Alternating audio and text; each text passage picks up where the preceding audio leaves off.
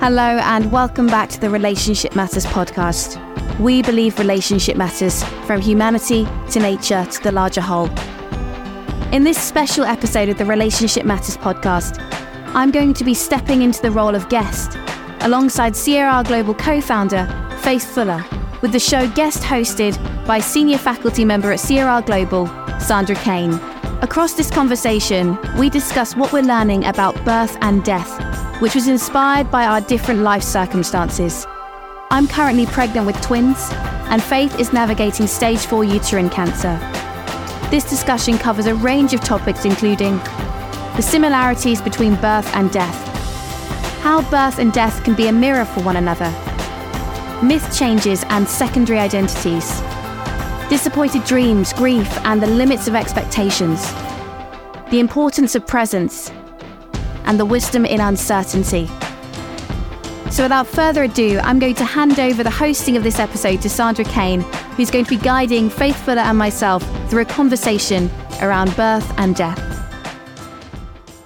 All right, welcome. I am Sandra Cain. I'm here with Faith and Katie to talk about the great expansive range between life and death. This is a unique conversation to have, and I'm delighted to be here with both of you to talk about what's it like to be bringing life into the world and to be the one who's going to be leaving at some point. We don't know when, Faith, right? But, but yeah. you've been in that mental process of what is it to die? What is it like to end this life? So, very happy to have you both here to talk about this.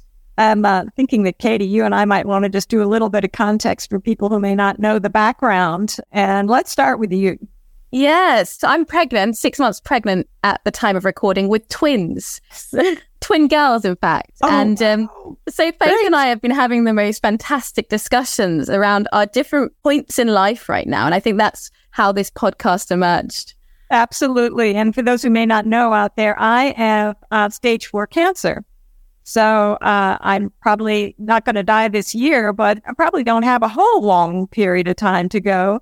So of course I'm dealing with uh, with how do you lead life as Katie's working with life emerging, and we after comparing notes a little bit, we just thought it would be super fun uh, to talk about the the similarities and differences between these two things. And I feel the need to say that I'm aware that to talk about dying, you know, I, I don't mean to make it trivialize it by the humor that's in it or the similarities with with birth, because it isn't trivial. And but it's got as much life and humor and d- differences and changes as any other part of life. So I'm going for it uh, with this conversation with Katie. And thank you for saying that, Faith, because I think the same about pregnancy and the birth process. There's a lot of concern and worry for people, and I don't want to trivialize that. And this is coming from, as you said, our experience. And we hope to hold this with lightness today. So maybe it can be more accessible for people. Exactly. You know, it's interesting. I hear what you two share in common is it's personal, of course, and it's not just personal. Like we say in ORSC, you know, you're aware of how other people might react to this, but when it's you, you get to choose. You know, if you pay attention, you get to choose how you approach it and how you are with such a dramatic change. And I know that, you know, it's it's particularly compelling, I think, to have you here, Faith, in this place because you are so open and curious and in a state of fascination and wonder and, and, and all kinds of things, I'm sure, around having cancer and, you know, anger and grief, you know, all of all of that. But you bring such a range of experience that I think is a really new way to model for people going through any kind of change. Well, great. I'm glad to hear it. And, you know, I was just to say, and uh, Katie, I want to link up with you on this one because I think it's a similarity. You know, I may be dying, but, and in myself, I am deeply well. You know, my experience of myself is that I am, and in a time of my life that feels deeply well, although my body is doing its thing. And Katie, I wanted to see what's your experience, you know, of that. I'm deeply well as well, actually. I've had a wonderful pregnancy so far. So I'm feeling very fortunate and grateful. Something that just came up as you were speaking there, Faith, was around how, in some ways, your experience has been a mirror for me. And we often say we're afraid of dying, but actually, I think many of us are afraid of living. And so that's why I think this conversation is so important to have because one can be the mirror for the other and teach us a lot. Well, they're both a, a giant myth change. Yes.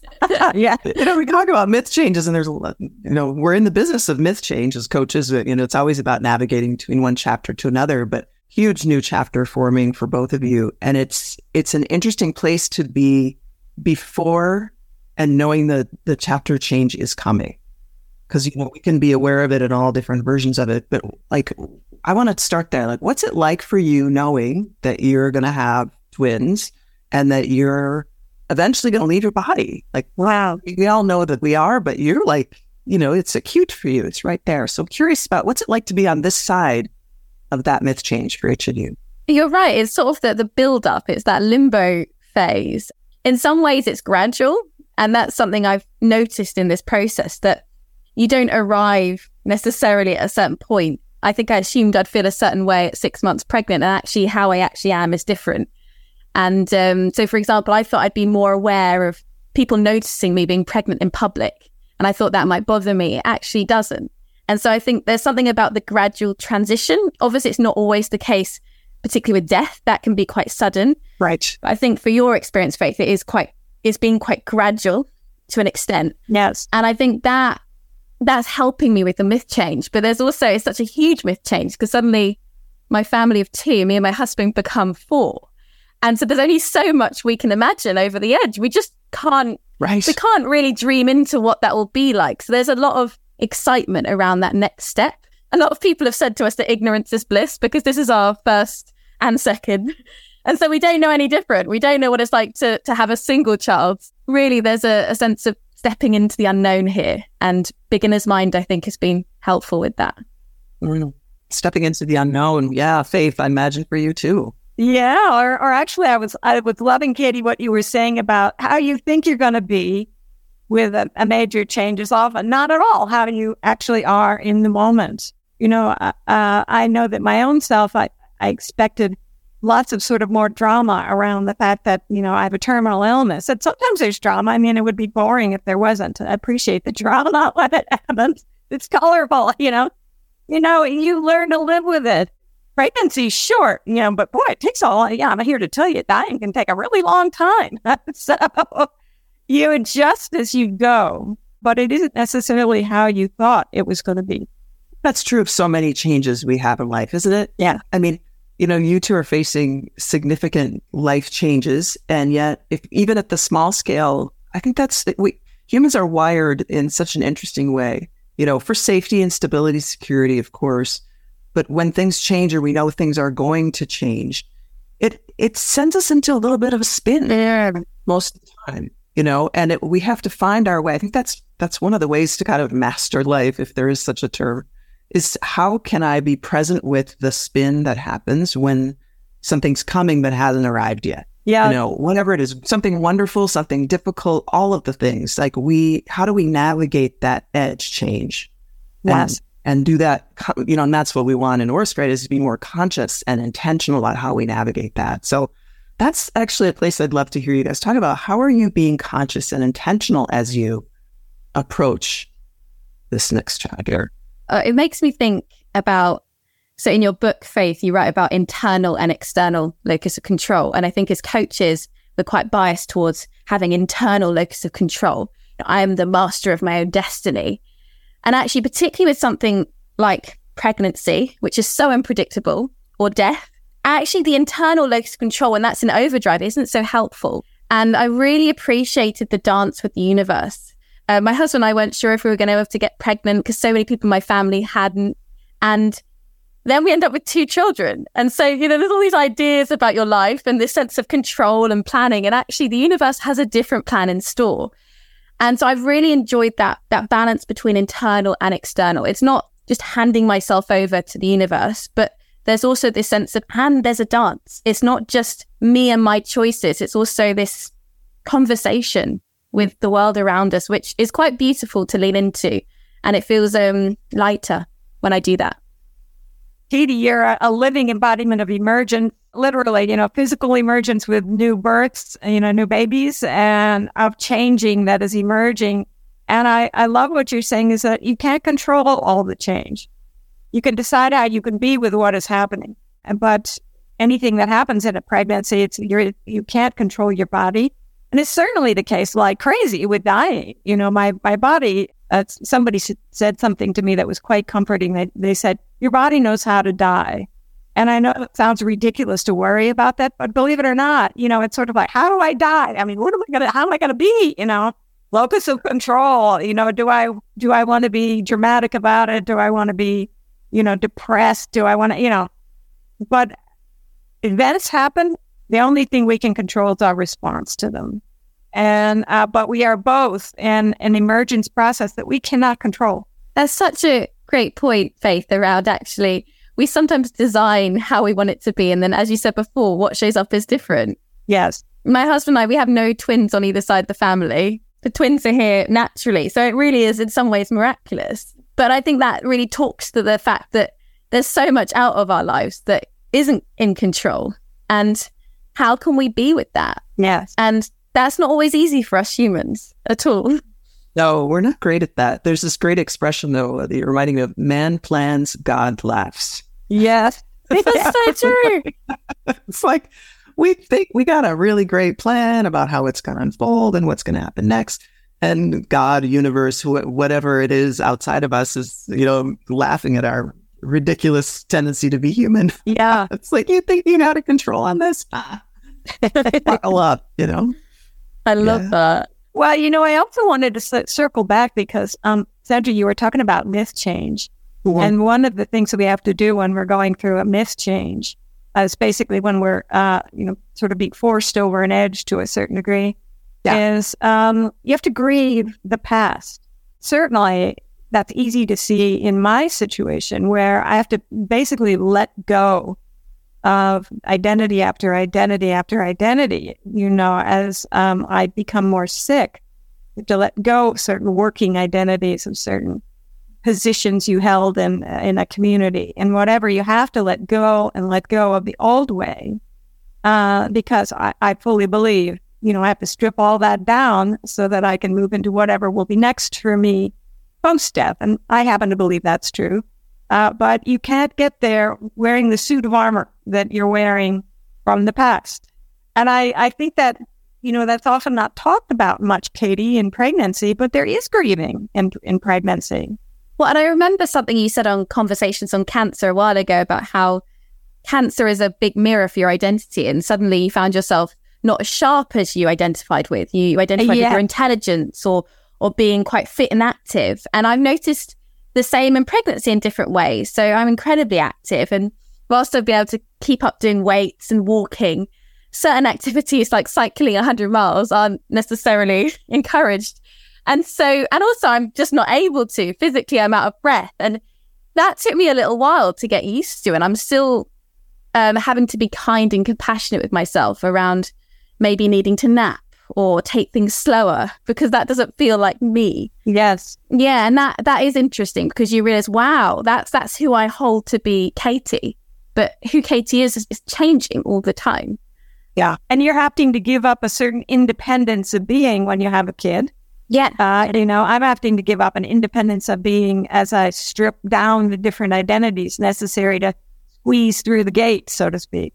So yeah, we're both dealing with changes in uh, dependence, independence. Well, and I can imagine a constellation of many selves that get activated by all of this, right? So there's there's part of you that's that's grieving what you can't, what you're saying goodbye to. But I, I, just could imagine a wall filled with selves, different parts of you that have to have their own process. You know, all all those parts of you have to cross this edge. They're not all doing it at the same time, at the same pace. And I could imagine in both circumstances, there would be times where you kind of get surprised, maybe even get triggered by a part of you that comes forth that's just really activated. So curious what you guys are noticing about that, the different parts of you that need to go through this process. Yeah, I, I think there's something around me that isn't very patient. I think pregnancy, well, she said it's very fast Faith. In some ways, there's a slowness to it compared to the pace of our lives. Yes. And I think in myself, I'm sort of like, understand this, integrate this and move on. And actually, it's like, no, I've, I've actually got to slow down both physically and mentally. And, and I think my body's really encouraging me to do that. But mentally, I'm still trying to be on the treadmill. And so I think there's something about those cells, but there's also new ones emerging for me. And I've heard some fascinating research around the brain changes so much, both for a mum and a dad in that first year or two, particularly during and then after pregnancy, because it helps you to be more of a caregiver. And so there's parts of me that are emerging that haven't probably been in the world in the way that they're becoming now. And so it's also creating space for that. Huh. Interesting. I would love to hear more about what you're noticing about evolving caregivers. Yeah. Yeah. What parts of you are coming forward that you didn't know about? Yeah. So, I mean, I'm noticing that I'm not so, I'm not so bothered by certain things, say professionally. And it's not that I don't care about my work, but I think the stakes are a little bit lower now because there's this really high stake going on for me in my life. And in some ways, that's quite refreshing because we can put so much emphasis on certain projects or presentations. And I've just noticed that it's not that I'm, oh, it doesn't matter, but it's just, you know, okay, we, we can work with that. And so in some ways, my stress has gone down in certain areas of my life because I realized that there's this thing that's really important. So maybe there's a rebalancing there going on. Wow, I love that idea. Uh, just sort of, uh, you you have to loosen up because you sort of have to. There's too many things on the plate, you know, and so the the, the more trivial things, just it's like don't sweat it uh, because it, Yeah. bigger things happening, and uh, I, you know, I think that's great. You know, I think I- I have tons of selves that are part of the process. I think of of uh, sort of letting go into the transition of death involves taking off parts, as we've mentioned before, taking off armor, taking off selves. And before you can do that, it's sort of like when you move in a house, you got to go through all your stuff, you know, and you got to sort your boxes and take them out. Ah, I don't, this isn't working for me anymore. You have to, you have to unload, you know, and we're doing this throughout our lives. In your case, Katie, you're accumulating things like crazy. I'm sure cots and equipment and, you know, and all that stuff, you know. Uh, I'm on the other end, I'm throwing all that stuff out. you know. But in the process of doing that, you have to identify all your selves. And new selves do often come up. Selves that have feelings of grief or selves that have feelings of, you know, parts of myself that I haven't wanted to look at are suddenly saying, Hey, remember me? You need to deal with me before you move along here, sister. And so aspects that are experience rage or feel out of control, they all come by to visit, uh, not in a bad sense, but in a sense of bringing home the troops, all those selves, because all of the selves that were marginalized seem to need to come home uh, at this time of life. And you talk about that like it's the easiest thing, Faith. And, you know, like, of course, you're doing all this great work. You know, I'm just curious for you, like, what advice would you give somebody who doesn't have the, you know, you're trained therapist, you're, you created this ORSC model, like you clearly have all these um, brilliant models and approaches and accessible to you. For, for someone who doesn't have that, where would you point them? I would say stay very alert to the process of what you're feeling. Yeah. Oh, when I was in chemo, I had a very ferocious temper part of myself that I didn't identify with. And uh, that part of me showed up. To me, it looked like a rat with red eyes, full, a full person sized rat. that was malevolent. And I had to sit with that self. All I'm saying is, is that when things come up, don't turn away from them. Yeah. Go into them. Create relationship. Yeah. Create relationship with every single thing that arises. Don't turn away. Practice lion's roar. Look for the wisdom in it. Yeah. You don't need all the ORSC tools. Just stick with it and create relationship. And Katie, I'm sure for you, different parts of you are popping up like crazy, right? Yeah, well, I love what Faith said around sort of that presence with the process because I think with transitions, it's easy to sort of jump to the with the end in mind. And Yeah. I've noticed um, a re- really good friend is going through pregnancy as well, and it's been quite a stressful process. So both her and her husband are very medical, and so they- they say they know too much in some ways, but they've been worried about what could, what if, and I think something about staying with the the moment because each day is different. And there is so much out of your control, particularly around pregnancy and also death.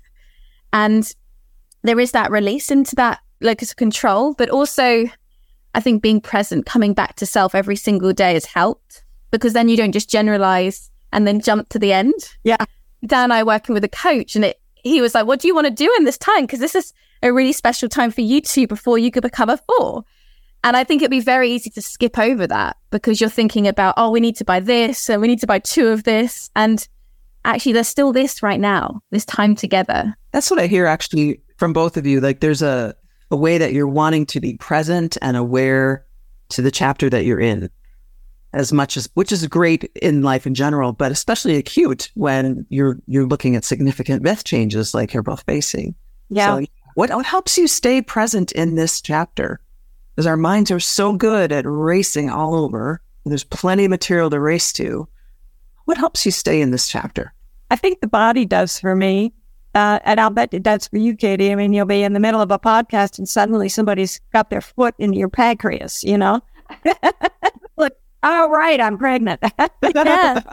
I was going to say the exact same thing, the body. And I think there's something quite beautiful about trusting the body. Mm. I've never read a manual about pregnancy. I literally know nothing about babies. This is going to be the most hilarious learning curve for me and my husband.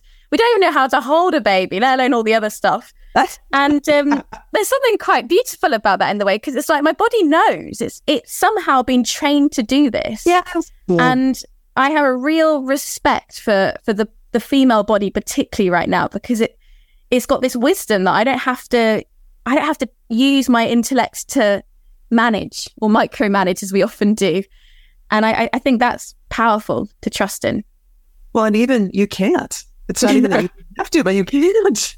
Your no. body's be pregnant whether your mind is on board or not. Yeah, no. exactly. exactly. It's just parallel. I love it. You know, it, it, it's sort of like you don't have to write a timeline for this, Katie. You know, I mean, there, those of us who are used to production and doing things and are creatives, it's like, uh, you know, you don't have to do anything. Uh, pregnancy, ha- assuming it goes, well, it goes the way it goes regardless, you know, and the body does its thing. Same thing with dying the body has its own process. You know, the illness has its own uh, journey, and you know, uh, I can't control it, and it helps me to stay. But however, there's one great thing about dying is is when your sort of on ramp is short, your ramp is short. You really it thrusts you right into appreciation. You know, you don't take anything for granted. Uh, so that's a pretty uh, silver lining on on the pro- dying process is how very alive I feel. Dying is about being alive. We forget that, you know. Actually, death is living. Yeah. And uh, but when you are approaching the exit, you sort of go, oh well, you're much more aware of everything that you have and appreciating that in the moment. It makes me think, Faith, about I've been playing a lot with the lens we look through lately as a, a meditation technique, and we can look at, say, death through the lens of fear. Yes. Or pregnancy, as quite a lot of people do. You only have to go on the forums on Mumsnet to see that. And I'm not trivializing that, but there's a lot of fear driven pregnancies out there. And yeah, how does that shape your experience? And I think that's where we have more agency, more choices around that response. Yeah, there's so much that we can't control if we're gaining the right amount of weight, if something goes wrong. But that piece, that tiny little piece, is yeah. actually where we have our power. Yeah. It's really interesting to think about the the body and mind difference here because, you know, what I'm hearing and what you're both saying is like bodies know how to make babies and bodies know how to leave. They know how to exit when yes. it's time. And and the human part of us, the the personality, the brain, all of those things can complicate that immensely. you know, yes. can really like the body doesn't give a crap what we think, really, you know, but we can make it a lot more complicated or harder on ourselves. And, and frankly, we do this all the time and much smaller scale, much smaller scale. We make things more complicated and we get in our heads, as we say, we overthink things and, you know, we, it's, it's like, you know, this, this could almost be a podcast on relationship between body and mind, you know, or body, yeah. mind, and spirit, because I think that's really kind of the backdrop of this is how do we navigate those three aspects of being human body mind spirit? Yeah. It's profound. Well what i really love about that is i think the first time i ever felt the power of the body actually katie was when i was pregnant. And my you know it the, the body uh, takes what it needs yeah. to create that baby. And you know and you can be jumping up and down or screaming or whatever whatever the mind is doing the body just is goes straight ahead and makes that baby. And if you've got morning sickness, too bad. Suck it up, Buttercup. You know, uh, we're making a baby right now. I got a job to do. yeah, I didn't. You know, and it, part of it can be scary. It's like, wow, you know, wait a minute. Uh, this is my body. Well, no, it's not. Not when you're pregnant. uh, it's our body, big time. There's three of you in there. Yeah. Well, that's so right. My twin midwife said, um, you know, some ways you can think of babies like parasites. They take what they need. they and take what they need. It's a horrible um, metaphor for a baby, but there's something about that where your system now, I, I wonder where I end and they begin because we are very much an interconnected system right now. And I think in terms of systems thinking, it's really made me appreciate that because I don't really know. Because when I breathe, they're taking in some of that too. And I eat, that's going to them. And so, yeah. yeah.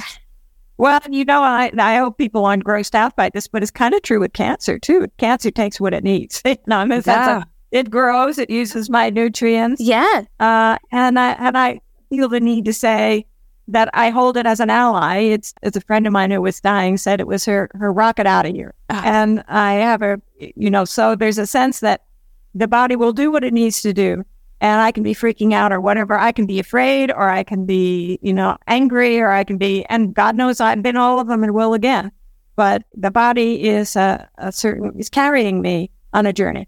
It makes me think that our bodies are just on loan, you know. like like we get them for as long as we get them. And then, you know, lots of theories about what happens when we're gone. But uh, it, it, that's part of what I'm getting from this. It's like, you know, our, our spirit, our personality comes into the body to inhabit it for a certain amount of years. And for some people, not very long. Yeah. And for very long. And I think about pregnancy, like when does, when does spirit show up? When does personality show up? Like it's fascinating to think about that. And, you know, when it, when we die, it, it goes with it. it. It leaves. And, you know, where does it go? We don't know. Like these are all big, big questions, but, you know, where does it go and where does it come from? It's fascinating. It is, um, particularly with twins. So we don't know if they're identical or not because they're in separate sacs, but it can, um, they could have come from the same fertilized egg. And so you sort of wonder at one point then their consciousness was one and then it split. And and all of that is so magical. I mean, it's science, but it's also just amazing, and it it has me awestruck quite a lot of the time when I really think about it. It really is. You know, I love you said it's science too, because of course all of this is science too. But you know, when we put when we let ourselves really see the magic in it, it changes everything. It's like yeah, it's astonishing. It is. Yes. And you know, people don't think of it that way, but the quality of the fact that you are never more alive than when you're dying is a paradox. Paradox. Yeah. Yeah. And so, you know, and I know that all the fear that uh, sometimes takes place in pregnancies about death, you know, that the baby will die or that you could die or whatever. Most of the fear is about something going wrong, you know, so both ends of it have fear and fear of the unknown and the edge crossing and so on. And both of them have wonder. There, uh, there's a certain wonder to the unfolding of a dying process if you're paying attention. Yeah. I think that's a beautiful thing. That I, I feel like we're a parenthesis on either side of life, you and I, at the moment. Yeah. Well, it's something that you both said made me think about the idea of meeting the system where it's at. And I think we have a lot of expectations of our bodies or our lives, even. And we expect we should have 90 years and we expect to have two children. And I know quite a few people right now going through fertility challenges. And you know, all of those expectations can be really challenging. And I'm, I'm not undermining that challenge, but I think we expect a lot of our of our bodies and our lives. Yeah. And that can lead to so many disappointed dreams. And it's not to say we shouldn't dream, but I think we have to keep meeting our system where it's at and keep refreshing that because the body might have its own its own path, its own journey to go on. Yeah. Yeah. You know, I'm thinking of all the women that I've known who had this really strong plan for how they were going to give birth. You know, they were going to do it at home and they were going to do it in water and they were going to have these people there and they were going to be people chanting and, you know, and all kinds of stuff. And, you know, and it's like some people do manage that. I'm all for it. You can, great. And, but, you know, I know at least one of those women ended up, you know, taken by ambulance to the hospital and she had a perfectly successful birth and baby but it was cesarean, you know? And you just, you got to be able to, to begin back to locus of control, let go, you know, and as much as possible, deal with what is emerging the best you can. Well, that reminds me of thinking about high dreams and low dreams around this, right? Because we're, how can you not? I mean, you're constantly in that dream. We are when we don't have ex- uh, significant events happening, right? We're always dreaming about what might happen.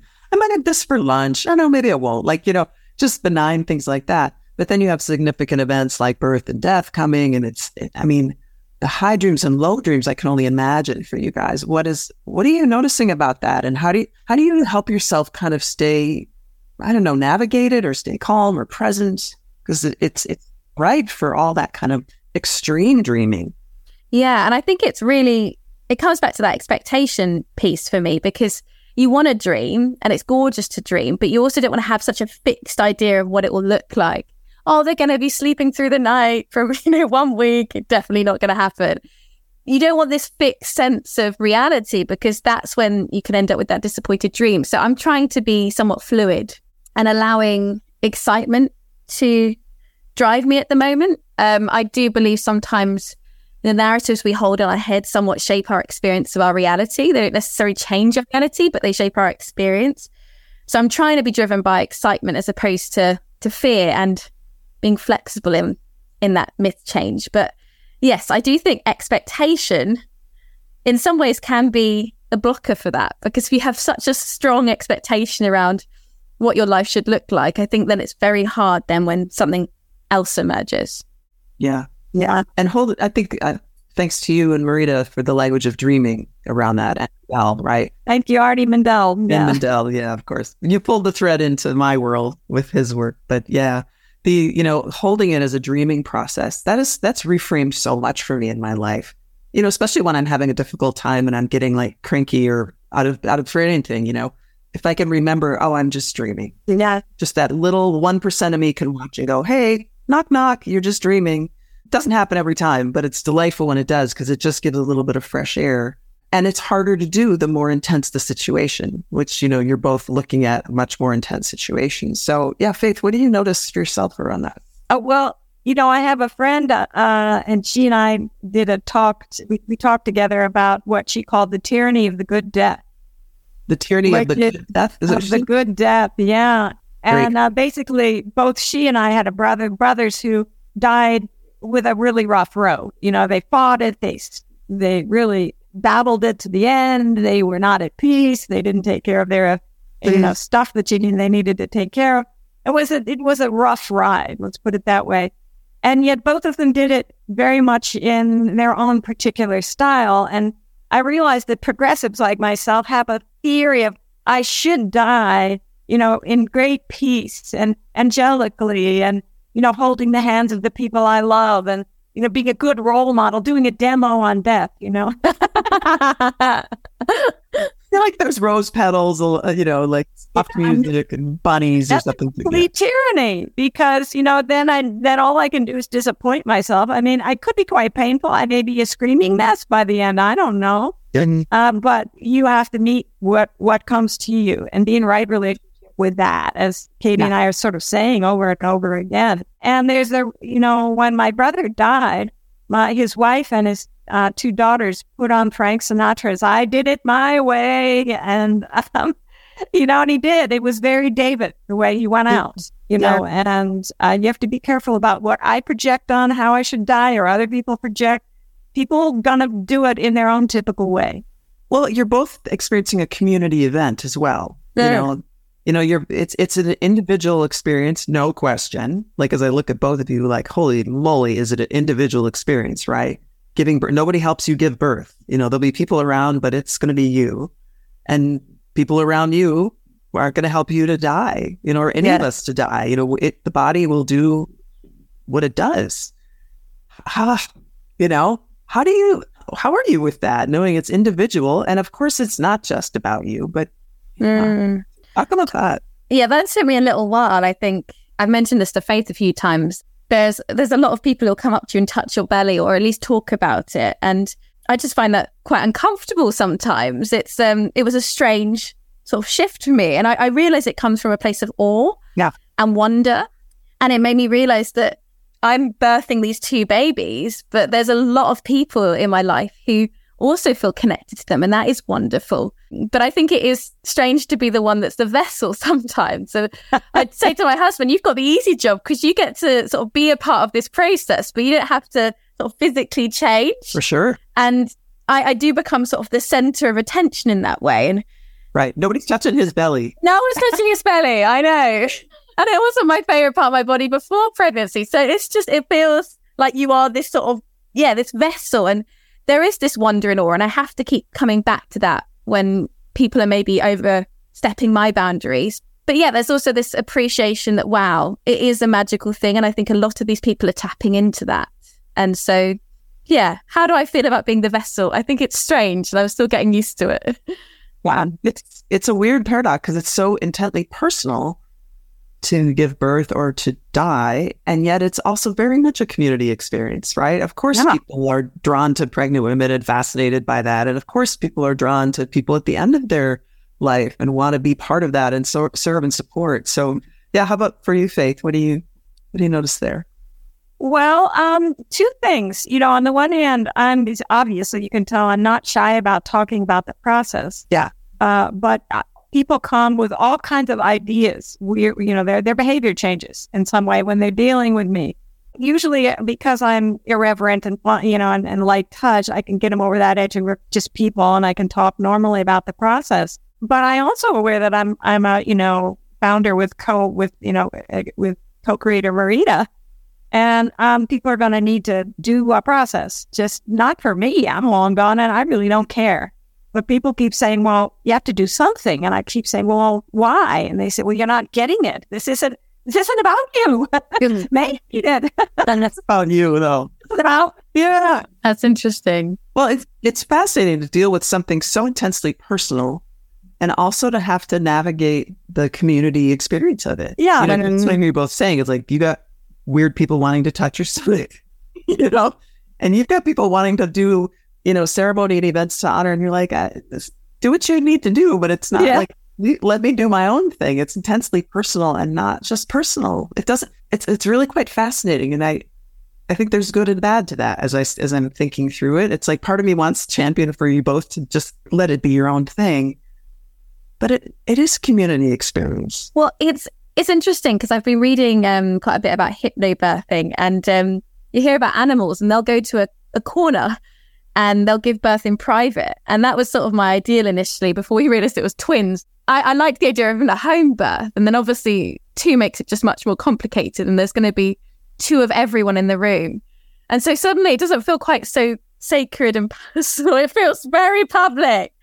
And I don't know about you, Faith, but is there a part of you that just wants to sort of crawl away and, and be private? Because that's what animals do when they die, too. Sure. They crawl away under, uh, you know, I remember our dog was very sick and he crawled under uh, foundations of another house. They, they seek privacy for death as well. And yet, you know, yeah. So I totally get that. And, and the drive, I think, to, to do what you need to do is different from the drive to you know that society needs to do to protect you in the process uh, and it's it's complicated that way it is uh, but I did get a voiceover about that one time, you know, which is just sort of a voice that showed up in my head. And it sort of said, when I was thinking, well, maybe I need to have this person to help that person because I worry about what happens, you know, the people I love, Marita, my daughter, you know, my closest friends, I worry about them. Yeah.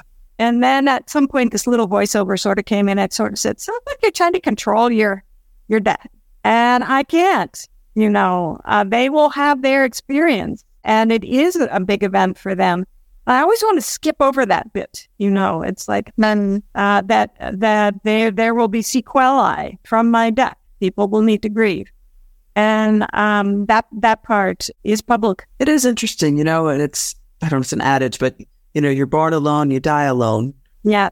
But you don't really. Like you do and you don't. You do and you don't. It's a great, great paradox to that. It's, uh, pers- I mean, it's, it's very much an ORSC thing, right? We say it's personal, not just personal. Everything that happens in a relationship is, there's some truth to it that's just for me. And then there's a systemic piece. Yeah. There's, there, and then maybe a community piece in this context, right? Yes. And you still get to, like, you, you guys get to control what you can, you know, where and that's what I'm hearing you both like where do I have choice in this where where do I get to have influence if not choice And and part of the rest is really letting go.